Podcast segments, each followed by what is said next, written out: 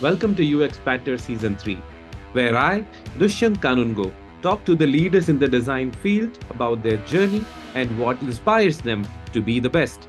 I also touch upon the aspects of the industry such as jobs, trends, and challenges, to name a few. This podcast is presented by Galaxy UX Studio and powered by Galaxy Weblinks, an Inc. 5000 company. Hello, everyone. With over two decades of experience as a cross disciplinary designer, writer, and technology leader, our guest today is a creative genius who solves complex human problems with creativity and innovation. From his remarkable work on renowned brands like Guitar Hero, Blizzard, and Bungie, to his contributions to Call of Duty, Black Ops 4, he has consistently pushed boundaries and created an impact. Please welcome our incredible guest, the Senior Manager of Product Design at Blue Cross Blue Shield Association, Bruno Serge. So, welcome uh, to the show, Bruno. I'm excited. I'm looking forward to this uh, episode and talking to you. Same. Super excited to be here. Thank you so much for having me, Dushyant.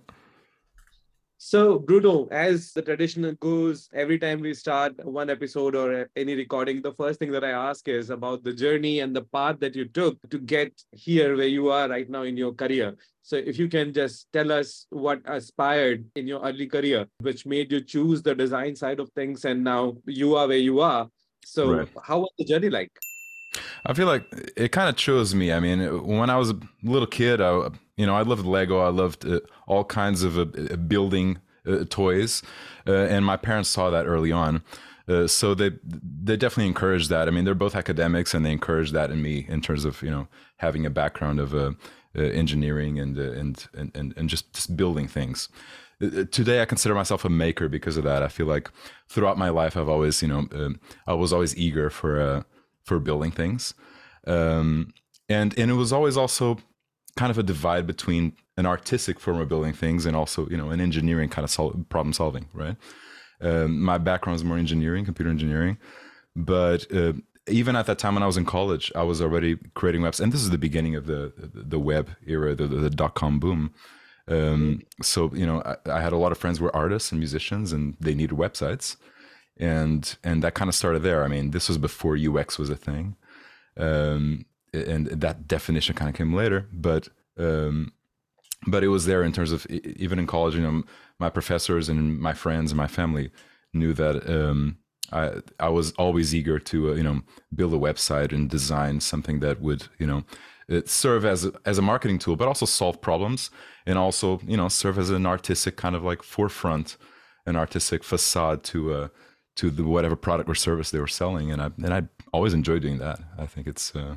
there's a lot of artistry in it, and a lot of uh, a lot of interesting uh, things that, that, that you can extract from that uh, in terms of you know society and and human beings and how they interact. I think it's fascinating. So engineering and design. I mean, how uh, those two worlds meet, in your opinion? I think design is a great way in which they they meet, right? By definition, if you look at what design is, um, it's it's form and function in a way. You know, um, there's there's a methodology to design, just like there's a methodology to science, the, to problem solving generally.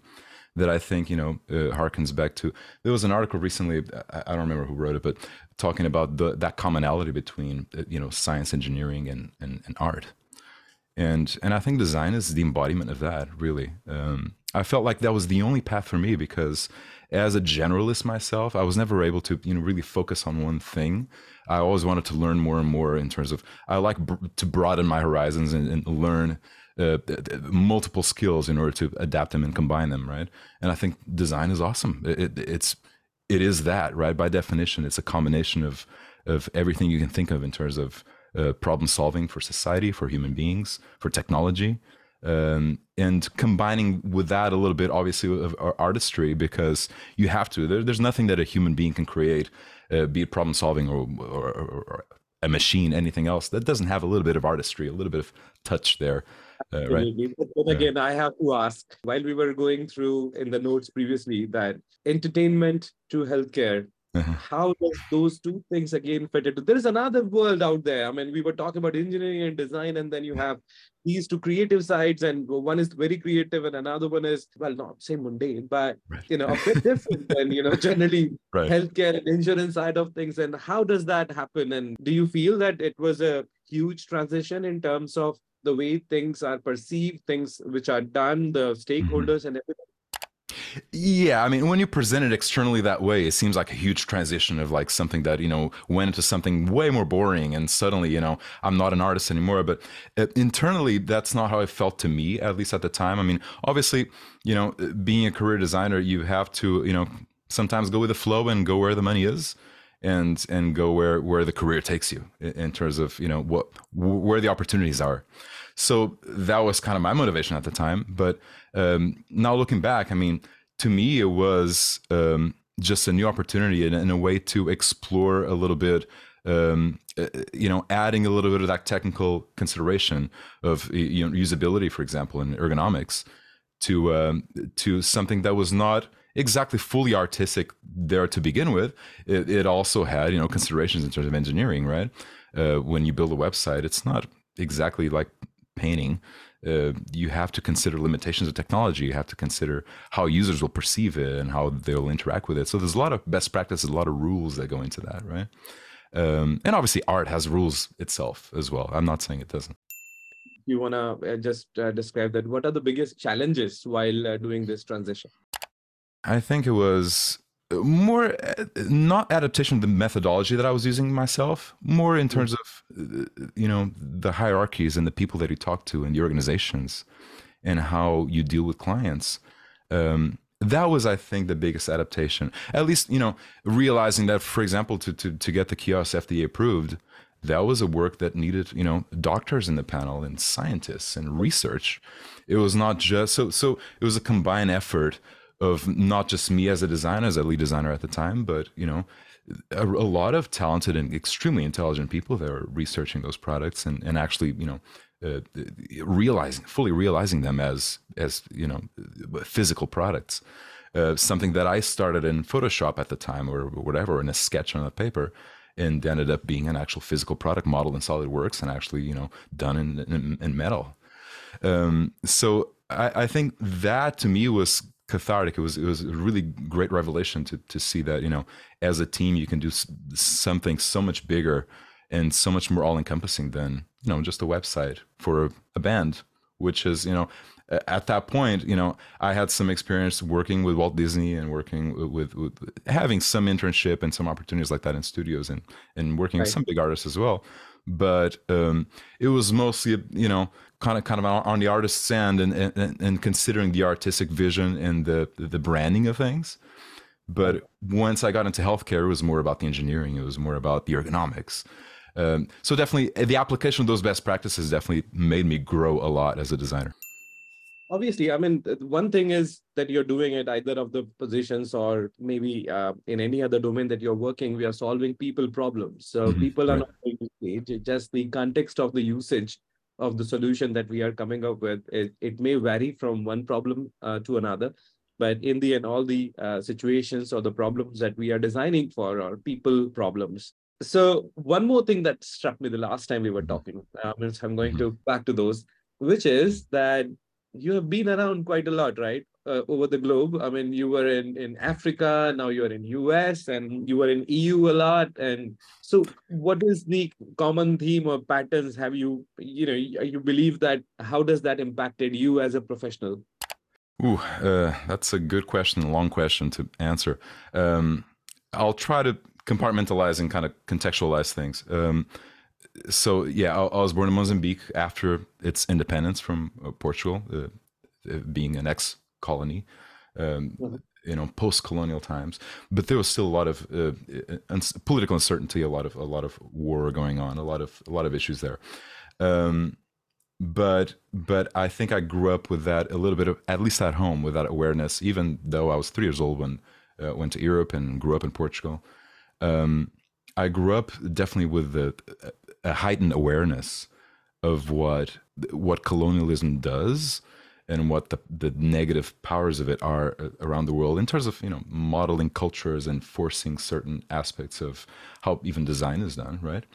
And how you know uh, societies are modeled. So that definitely helped provide to me a context of you know how design should fit in a society. But you know and you mentioned solving problems for humans.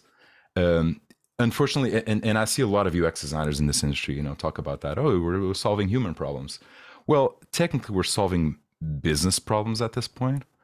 Um, and I think that's an important distinction there. Uh, you know, contextualizing this with you know with culturalism, with globalism, and with you know the fact that you know that superpowers do impose their culture on uh, on other nations and on other societies, right? Um, right? It's it's important to contextualize this because yeah, we are working for businesses uh, that are mostly profit motivated. I mean, in the case of you know Kaiser Permanente, that was a nonprofit org, but they still have some profit motive there. I mean, it's never fully you know money always comes right, first, right? Especially in the United States. I mean, but um, but that's an important thing because at some point, and and I've faced this numerous times throughout my career. Uh, you're trying to solve a human problem, but then you're interrupted by the business problem that you need to solve, which is not exactly the same thing. and in fact, it seldom is, right? so so I think that maybe that context was provided to me early on and I, I was always aware of that, maybe painfully aware of that uh, throughout my career that, you know, that there's a, there's a distinct difference to be perceived there, right?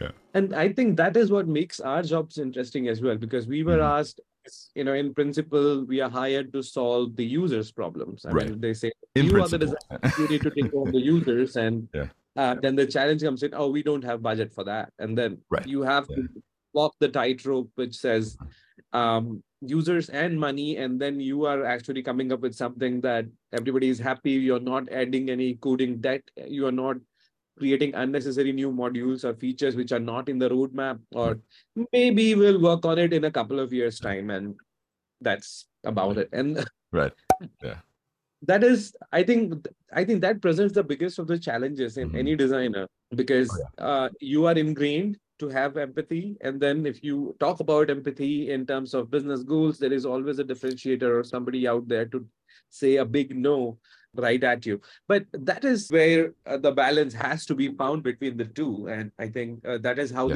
the design world is working. Absolutely. Uh, I mean, and it's it's interesting that you mentioned budget constraints, for example. I I think that's one of the most obvious ones. But another one that I've faced, I mean, particularly when I was, and I don't know if I can mention brands specifically. I will generally mention the brands. I mean, uh, working with Activision Blizzard and with a Call of Duty brand, there was a, a few episodes there where I looked at um, what I was doing in terms of you know design improvements on the site, even in game, um, and realized that you know we were applying research and best practices to um, to make the games more addicting, right? uh, which is something that for the business that's great problem solving. You know, that's awesome. We're, we're going to sell more games, and and we, in fact we did. Um, but what are the implications socially? What are the implications culturally that uh, will arise from that? Um, so you know, I had a moment of, of, of, reflection there where I really, you know, reconsidered what I was doing in terms of uh, the ethics of it and and exactly where I, I would fit there because um, because morally I, I had some issues with what was happening there. Um, definitely, you know, game addiction is a real thing. I mean, especially with Call of Duty brand. I mean, there's, there's a lot of kids addicted to it. Um, uh, yeah. The dopamine hit that you yeah. get um, after yeah. getting a trophy or crossing a level, or the, when the game says you are amazing. Yeah. Um, most of the people, while the real world interactions are losing out, the digital interactions are mm-hmm. giving them those hits. Yeah. I mean, it's the same thing with, um, well, I haven't tried it, but what I've learned from Netflix series is with MDMA that it gives you mm-hmm. uh, the big boost of dopamine right. at once, and yep. become mm-hmm. addicted to it, and that is how yep. addiction works. I mean, mm-hmm. in in any way, I mean, from from uh, nicotine to alcohol, it works mm-hmm. the same way that it yeah. gets you um, through something, but then the when you are separated from it, it is quite different. I mean, kids nowadays, when you ask that, what do you want to do when you grow up? And the answer comes that I want to be an Instagram artist or a YouTuber. Right. I mean, yeah. That is the effect in culture that you're seeing in the next generation. So I don't really blame those generations for. I mean that that is the market, and that that is you know for them that is what what rock star used to be, right? Um, and there's actually there's stories about how Guitar Center, for example, and brands that rely on guitar teaching uh, have been suffering because of that. Because newer generations don't want to learn instruments; they want to be you know YouTubers or Instagrammers or you know professionally. so that's fascinating for the culture and what it does. I mean, and and, human beings are very adaptable in that sense. So that's in many ways encouraging, but at the same time, you know, it makes you ponder about um, what you know designers are doing within you know the framework of businesses uh, to uh, to to drive culture in a way that's not exactly what designers wanted to drive. It is what you know what we are pushed to doing.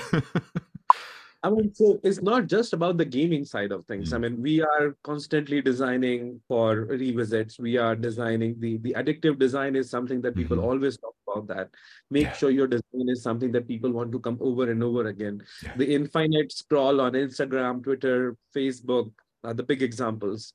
Yeah. Um, dark patterns are everywhere. You can see that people cannot quit.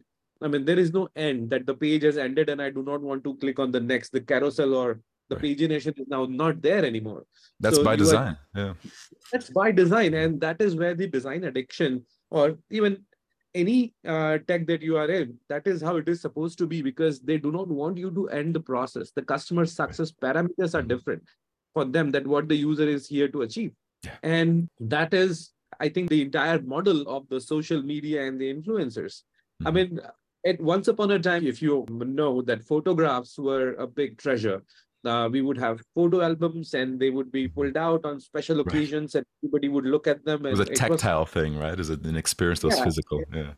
And they would be cataloged and then you have like big bunches. And then came, um, well, I can call myself my generation in 2000s yeah. when suddenly social media albums mm-hmm. came in and we started organizing the photos the same way. Mm-hmm. Uh, we would create an album, we add photos to it. And then what happened is servers were getting full, uh, filled quick. And then that's when the media companies, they decide that, okay, we'll give you photos which can be deleted after 24 hours or something. Right, right. So you get all the reels and the statuses on WhatsApp, on Facebook, on Insta stories, as they are being called, that there is no need to catalog because there are so many pictures which are taken. I think half of the Instagram servers are full with the lunch or breakfast yeah. photos. Um, yeah. But the you know generation change they said we don't need to worry about photographs. We can take as many as we want. Right. everybody has camera. Now we need ai tools to catalog them right? You know by by what trip you you took you know last summer and uh, or for example you know you went out last week um, and there's tools now to kind of catalog that in in in a, in a way, in a way that's more coherent i guess uh, to help you because uh, we have so many photos and so so much data now because we have storage up the wazoo. It's just so efficiency, or would you call it scary? Because I get an email which says, uh, "This is your last month summary," and it just pointed me out that where right. was I during that month, and then the summary of the year. So it just went on right. to say 12 countries. Just a sec, there is a, a street hawker outside. No, I was hearing it. So what they are doing right now, rather than oh, got it. I didn't hear anything. Okay. shout, but now what they're doing is they just put a big um, speaker up front, so they don't have to shout. They just record it and play. All right. So with that, moving to our next section, which is my rapid fire round. So are you ready? Already? is that a surprise? so first question here is books or movies? I'm gonna go against the grain. I'm gonna say movies because I'm a designer, and I think you know I, I, want the art, the combined artistry of, of, of, of all the media's. So I'm gonna say movies. yeah, your favorite film? I'll have to say, from a philosophical standpoint, I'll still go back to The Matrix. Um, uh, I mean, it has many flaws, but I think it's an appropriate answer for a UX designer to say. Plus, with the cultural implications of you know the the, the gender affirmation stuff and, uh, and and getting out of that kind of like mold of the matrix, I like that. Yeah, I, think that's cool. very true, right? I mean, we were just talking about the social media and uh, the addiction and being Yeah. part of the plot and trying to be a YouTuber.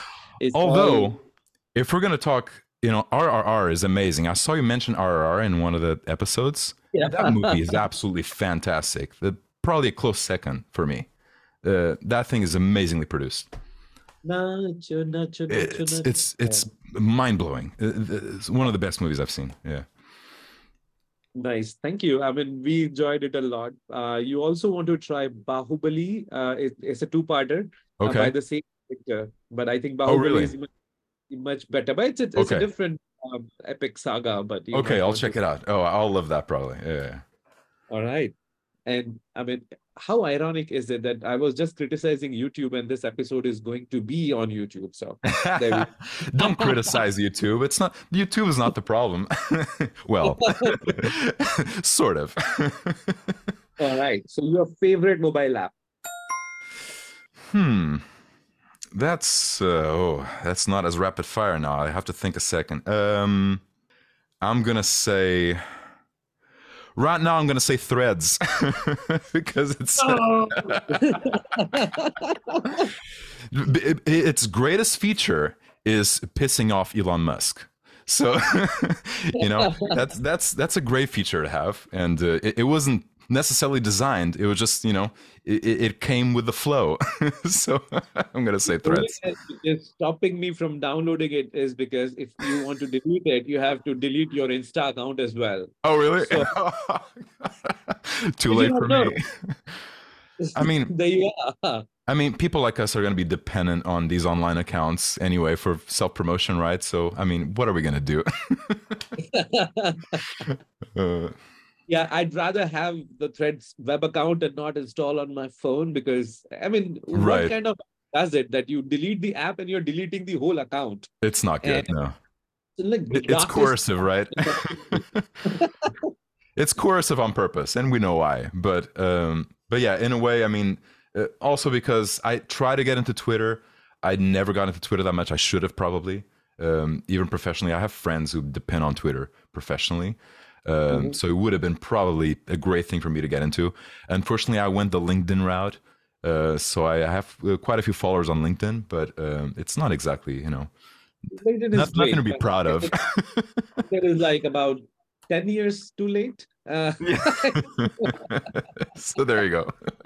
I think Meta did the same with uh, the Messenger app as well. I mean, Mm. while uh, you were using Facebook, if Yeah. you got a message, um, Very similar. that- Yeah, yeah. Before you can actually check it in the app itself. But they said, no, download the app Uh-huh. uh, if you want to see who messaged you and what. So that was ridiculous. Is Threads even available on on web right now? It's not, right? I haven't checked it because I don't think did- it is yet. It's Somebody actually, actually posted uh, that, you know, the logo of Threads. Uh, So that is top view. And what about the side view? Oh God. Oh, I, I saw a meme uh, that showed Homer Simpson's ear was exactly the logo of Threads. So that blew my mind. on that note. Yeah. So are you a go out person or a stay in person?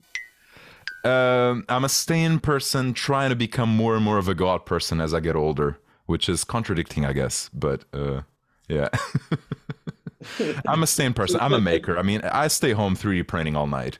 Um, I, I- stay home designing and doing little projects and stuff. I, I just love being at at my workstation. It's just the way it Wow. is. And what was your least favorite job till date? Ooh. I'm gonna say probably News Corp Dow Jones, um, and not because of the team. The team was amazing. Uh, all the designers were great, and I, I feel thankful that they, they really like having me as as a manager.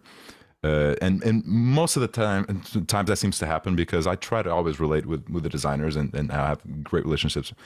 Uh, it was just because of just the, the, the structure of it and the environment and the way that uh, that it demanded certain things that I was I, I wasn't really ready to demand of of the designers. Um, in terms of you know blindly pushing for doing things faster and faster and faster. Um, I, didn't think that was productive for the company. I, I didn't think that was helpful for anyone in that department.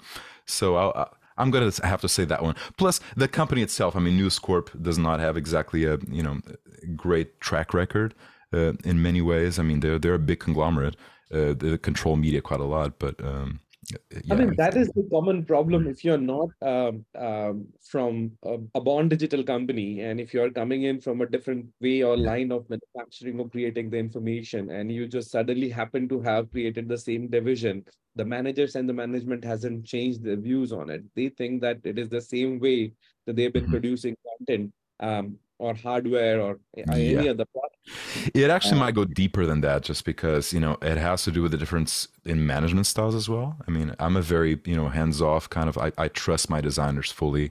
Um, I, I, and I love doing that because in the long term, I think that creates a very healthy environment where everyone is actually glad to be there and I like to to foster that. Um, but sometimes you meet leadership that is the exact opposite and wants to literally what I describe of wanting to make make things faster and faster and faster for no other reason. We didn't have complaints from the departments or from the CEO or from anyone. It's just that our particular leadership wanted to do things faster just because. so on the on, on the leadership front, this is again yeah, very yeah. ironic. Uh, the my yeah, next question is what would you do if you were president for a day of the United States? Um, oh, is this a political question? Can I make a political? Um, it seems very political want. openly. So I would say definitely give healthcare to all uh, as as a human right. Um, mm-hmm. Probably do something similar with housing. At least you know, try harder to end homelessness. Um, and and make uh, colleges uh, tuition free. So uh, at this point, I'm sounding like Bernie Sanders, but yeah, that's the three things I'll probably do first. Uh, would be you know uh, definitely healthcare, uh, definitely you know student debt, and and and and provide you know free high education for everyone, and um, and yeah, housing. I guess it, there's a lot of issues with that, particularly in, in, some states here. Um, so yeah, I would say those are my top three, but definitely other things would have to be tackled. I think uh, you know, being a designer culturally, I would look into how uh, we could uh, you know get some uh, put a little bit of a stop to a lot of propaganda and misinformation that exists in the media, particularly in the United States. It's it's run rampant. So I'll probably look into that. I mean, I could never be president because I was not born here, but that's a good question. so there you go. you are, and then there is opposition.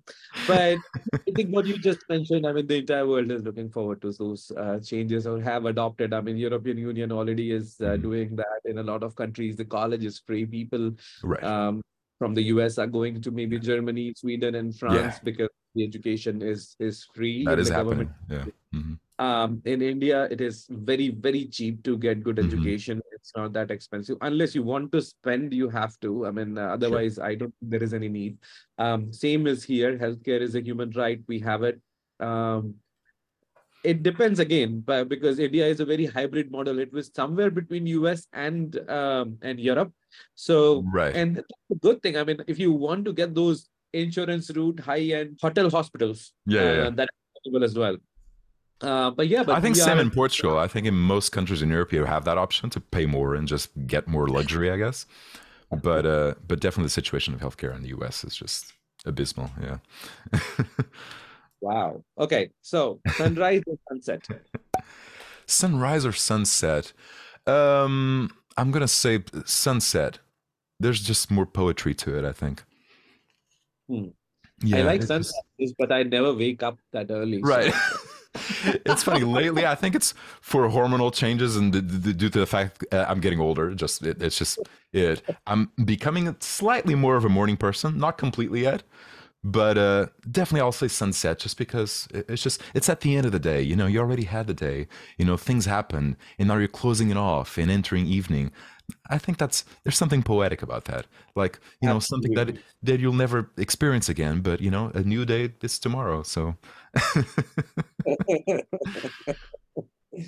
okay, if you were a superhero, what would be your superpower? Hmm. Oh boy. I'm gonna say. I mean, super speed would be great. I never thought about this invisibility would be cool, but it's kind of creepy. I don't want to say invisibility. Um, I would say super intelligence. That that would be great. Probably would make me a, a very depressed individual, but but like a mega mind type thing. That would be cool. I would say, have you seen the movie Jumper? Yes. Yeah. That is that is the power that I. Oh, you want to like. teleport? That is. Yeah. A, huh. You know, you just snap your fingers and anywhere in the world. I mean, I want to be Imagine in that. Yeah. Like, there you go. You are in Vegas. And, That is a ah, cool power. Yeah. right. I like that. But my like friend that. says that what if you teleported and the Earth moved? What then? Well, yeah, but you're assuming that just like in the film Jumper, those consider th- those issues are already resolved, right? I mean, you're not going to teleport into the middle of a mountain, for example. You're not going to be, you know, locked into a, you know, Yeah, rock. place. imagine a place- that would be a nightmare scenario, right? or to the bottom of the ocean, right? Ah, you can go and see Titanic. Too soon. Oh. oh, too soon. Yeah. Uh, yeah. Uh, although I've been following the tragedy, uh, you know, pretty viciously, you know, for the engineering of it. Obviously, there's a lot of YouTube channels actually, you know, dedicating their time now to uh, to analyzing what happened exactly, and that is fascinating. I, I have to admit, Yeah, that, that that just sucks me in. Um, so you know, apart from the tragedy itself, which is horrible, I think there's that there's learnings there to be had, uh, both in engineering and in business, right? So Right. I think it's fascinating because of that. But yeah, speaking of Titanic, Alright. And with that, the section of rapid fire is over. So coming back to the conversation that we were having, we were talking about the the, the cultural aspect of design, the dark Yeah. pattern, and how addictive it is going to be, and how um, the tech is now ruling. And you just mentioned about the the reward economy, the dopamine effect of it, and how people are sucked in. What do you think about the new Vision Pro? Now, that is going to take over the world. Now, I think there are going to be parties which are just hosted because everybody has those. Or if you're on a flight, uh, you will just have that accessory because they just Mhm. said that, oh, you can be on a flight and watch a movie. Mhm. So it is going to be a style statement or a gadget that everybody is going to carry.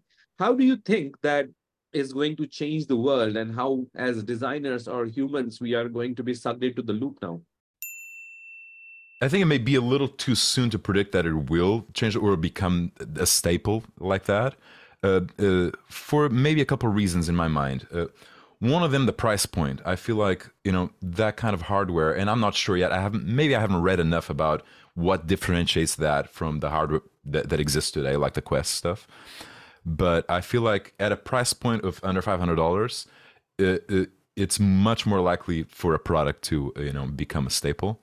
Um, so I would have to see what benefits you know Apple's Vision Pro actually provides over the competition there, and there will be competition hopefully because uh, I feel like there's there's other manufacturers of, of, of VR and, and AR goggles that that should you know should should step step up to to, to the to the game right. So Yeah. I think it's a little early to tell if it will be. Even Tim Cook apparently was uh, not you know he was not too eager to take pictures with the goggles on because he didn't want to become a meme too early.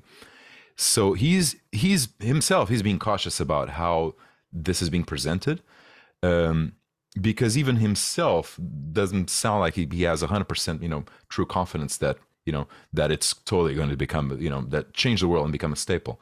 Uh, so we don't know yet. Um, it, it might. Uh, and in many ways, that would be good for designers like me who are more visual oriented, even though I have a background in audio as well. Um, and I would love to work with audio and with voice activated interfaces, um, which has been, you know, for the last few years, I thought that that's the direction we were going to go in. But it seems like there's definitely, you know, there's inertia towards having visual uh, uh, interfaces more. So I, I think this Vision Pro is a symptom of that and it definitely will steer things in that direction more and more in the coming years.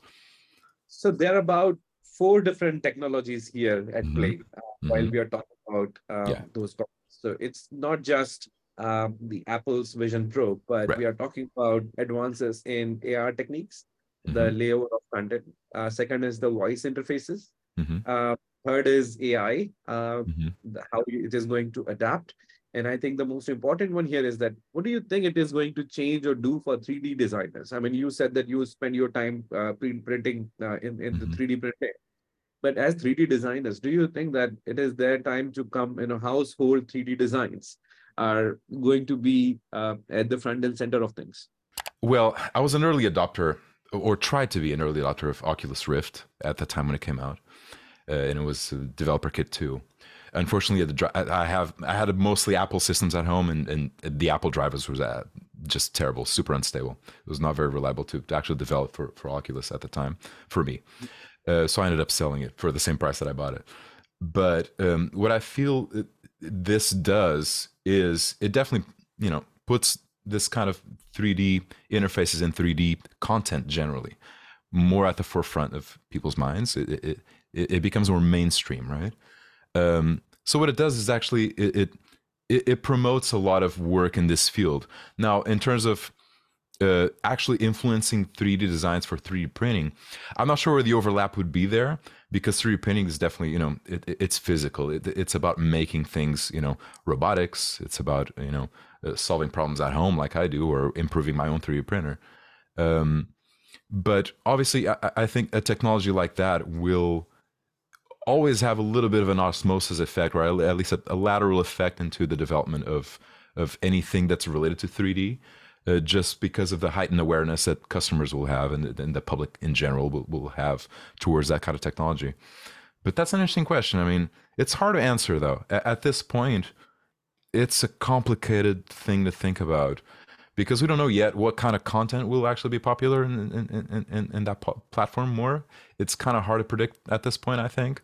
Um, we could try to take stabs at it, but um, as far as it will influence 3D printing specifically or, or creating, you know, 3D models, um, probably 3D models, more organic 3D models and, and 3D painting and and doing more artistry in 3D, definitely uh, that will be because it can become an actual interface to, for for creation of that kind of content, right? Um, you can actually you know put them on and, and visualize things better. Yeah. So I just read this joke somewhere when um, a kid gets his hands on a floppy disk, a Uh-huh. 3.5 inch one, and then he says, "Cool, you 3D printed the same Yeah. icon." yeah. No that's really great. In, in fact i, I think that's a, good comment uh, uh, about how you know earlier generations have created the iconography that we see today on, on 2d screens but also about how some things are actually you know become icons over time. I mean there's a lot of iconography today that we don't exactly understand just like you know just like words in, in in our language right there's Right. words that we don't understand the origin of but if we actually go back into it with oh it was an old tool that was used for this or it was you know an old method that that that, that used to be a thing and now it's not anymore but the word stayed um, so i think that's that's an interesting phenomenon always to see uh, so th- I like that the 3D printed uh, uh, save icon. Yeah, it, that save icon will change eventually though with newer generations. I, I'm pretty sure. I would already probably design something different, and I love designing iconography and logos. So that would be actually a cool cool project actually. universally designing a save icon uh, which does not look like a floppy disk yeah, and think- yeah. sure that people understand what does that mean then how Right. do you say save they just just uh, throw a uh, a boy or something the life buoy Uh, hmm. That's still a little archaic too, right? Interesting. I don't know. I'm kind of googling save now just to see what what comes up in terms of imagery. Um, it depends. Uh, You if know, you, Figma, you can uh, use this AI plugin to generate um, any icon you like. oh really? AI will that how it will be. Yeah. So you can just say, I need this icon, and then it draws it for you. That's terrifying. It is terrifying. Because I love designing iconography. So, huh? I got to check that out. With, with talking about so many technologies, a very different path, the career and the domains that you've been working in, Bruno, what would you give advice to young professionals who are just starting out in this field and uh, what Mhm. they should do and what should they avoid and what's the mantra? That's that's a good one. Uh, I I've gave so much advice. I think in a, a lot of it comes down to um, think about your portfolio more. I think designers should be more um, selfish in the way they think. Um, I think they tend to be very, you know, the nature of a designer is very, you know, to think iteratively about solving problems and, and to participate and, you know, you know, to make things better for humans. That's great. But it, unfortunately, in the system that we live in, um, designers need to think about what's going to look good eventually in their portfolio in the long term. And which is why I love sometimes in companies that even don't support, for example, doing a, a North Star kind of like blue sky uh, project, I always support designers kind of getting into that just for fun because th- th- that becomes a North Star internally for them as designers in the company. And when they leave the company, that can be a, a portfolio project that they can showcase. Um, without the limitations of, of, of, of, and the constraints of the business and, and, and the budgeting and all that stuff. Uh, and and it allows designers to fly a little more. So my my advice would be to you know look forward to what your portfolio should be five to ten years from now, and the work that you're doing now. Make sure that um, that you're going to be proud of it, because because if not, then I mean it's not like you're wasting time completely. You're getting paid, I guess, but in the long run, you might feel like you're wasting time if you didn't do something that you're proud of. So that would be maybe my main advice to, to most starting designers. One, and I would also say that do not delete any screen or design which is not approved. Just move it to archive. Absolutely. Yeah. First cut, and it wasn't your manager's approved design, but that is something that you felt was great. It might not be in in line with the maybe the brand or maybe the mm-hmm. company objectives or whatever, but that is something that you think that you did amazingly. You can have it as a backup option. So true Yep. That can be used as part of the portfolio. Mm-hmm. Uh, yeah. Never go live and yeah. Oh, absolutely. And I see a lot of designers who don't feel confident about what what they do, and I've I've, I've worked with designers who who absolutely always needed reaffirmation about their talent and about their skills, and always were looking for oh my, my portfolio is not good enough, and oh but this was not approved, I can put it there. Well, who said that? yeah, you can totally save the, all that work because that's amazing work that one day you'll be proud of when when you look back. So yeah, that, absolutely. Poster awesome. syndrome something that people must get get out of. And another thing which I believe, uh, uh, Bruno, which is that not just uh, your just core portfolio, but if you are also adding to other creative mediums such as mm-hmm. Uh, on writing articles on Medium. I mean, Medium mm-hmm. is your Medium. Um, oh, I have a um, Medium account too. I love it. Yeah. uh, I mean, just gives the insights about what you have learned. It, it could be very basic, but it yeah. actually helps anybody who is looking forward to hire somebody to know mm-hmm. their views about their understanding, the depth they are going to go, or something that is really exciting for them career wise, rather than just finding it as a means to um, the bread on the table. Um, so I think that depth of knowledge is only can be showcased by other mediums than what you mm-hmm. are actually producing or showing on Dribbble. Right. Yeah. It's funny to mention Dribbble too. Um, a while back, I switched from Dribbble to Behance, and I'm much happier uh, uh in the way that I can showcase my portfolio. I, I, really like Behance because you know it enables a bunch of stuff for free that Dribbble did not. Um, so, and I think Dribbble stopped developing their app, right? They stopped supporting their their mobile app too. So there's a bunch of reasons why I think Behance is kind of a cool thing. yeah, Behance allows you to create the entire case studies. Right. Um, I love that. Uh, yeah. Or whatever you want to put there, you know. Yeah. short by short breakdown. Yeah. yeah, I think both the platforms have their pros and cons, and on mm-hmm. Behance there are plenty of free courses that you can actually do. Yeah. But my pet peeve with that is the Adobe lock-in. Uh-huh. Uh, Sure. Yeah, that's true. Yeah. That's hey, the... I'm not looking at that stuff. I'm a, I'm a layman. and then one day, you know, 20 years from now, I'm going to realize that all my work is owned by big, these big corporations, and I and I signed it off. I didn't realize it. Uh, Hopefully not. Please, um, Adobe, don't take my work. Adobe and and Google. That's it. You're done for. Right. Yeah. That that, that would be the monopoly. the global monopoly of of tech. yeah, selling of all the data and converting into IT. Um, there, there's so much to talk. I mean, I wanted to go into the part where you can actually monetize your DNA. Um, I mean, you can actually just give it to some lab, and every time um, for any research your DNA is used, uh, you get paid. And uh, Huh. so basically, rather than uh, they acquiring it, your data algorithm from someplace else, you can just simply say, here is my DNA, do whatever you want with it. Don't clone it. Promise. But every time any lab actually accesses the DNA bank, uh, they pay the bank, and then in turn the bank pays me.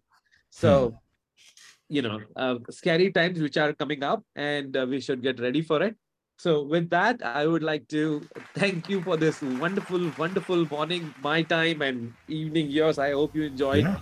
uh, coming up. Oh, on the show. absolutely, Dushan. This is amazing. Yeah, thank you so much. And feel free to invite me again. This was so short. We, we, we- should talk another hour. Absolutely. Looking forward to get back to you or connect with you again. And everybody else who joined us in this episode, feel free to connect with Bruno Serge on brunoserge.com or shopyourmeme.com. Um, that's his website, and I'm definitely going to check that out. Um, well, it- it it's still in development. It's still it- it's childlike, but you know, it's cute. We're- the idea is to actually, you know, take pop culture and take a lot of meme ideas online and and turn that into apparel and other products uh, the- in in a fast way. But you know, it's it's it's still in its infancy, but it's cool. Go check it out. Yep, definitely. And everybody just like and subscribe. I think I never said this before on this show. uh, and follow us. And uh, see you next time. Have a wonderful day ahead. Goodbye. Thank you.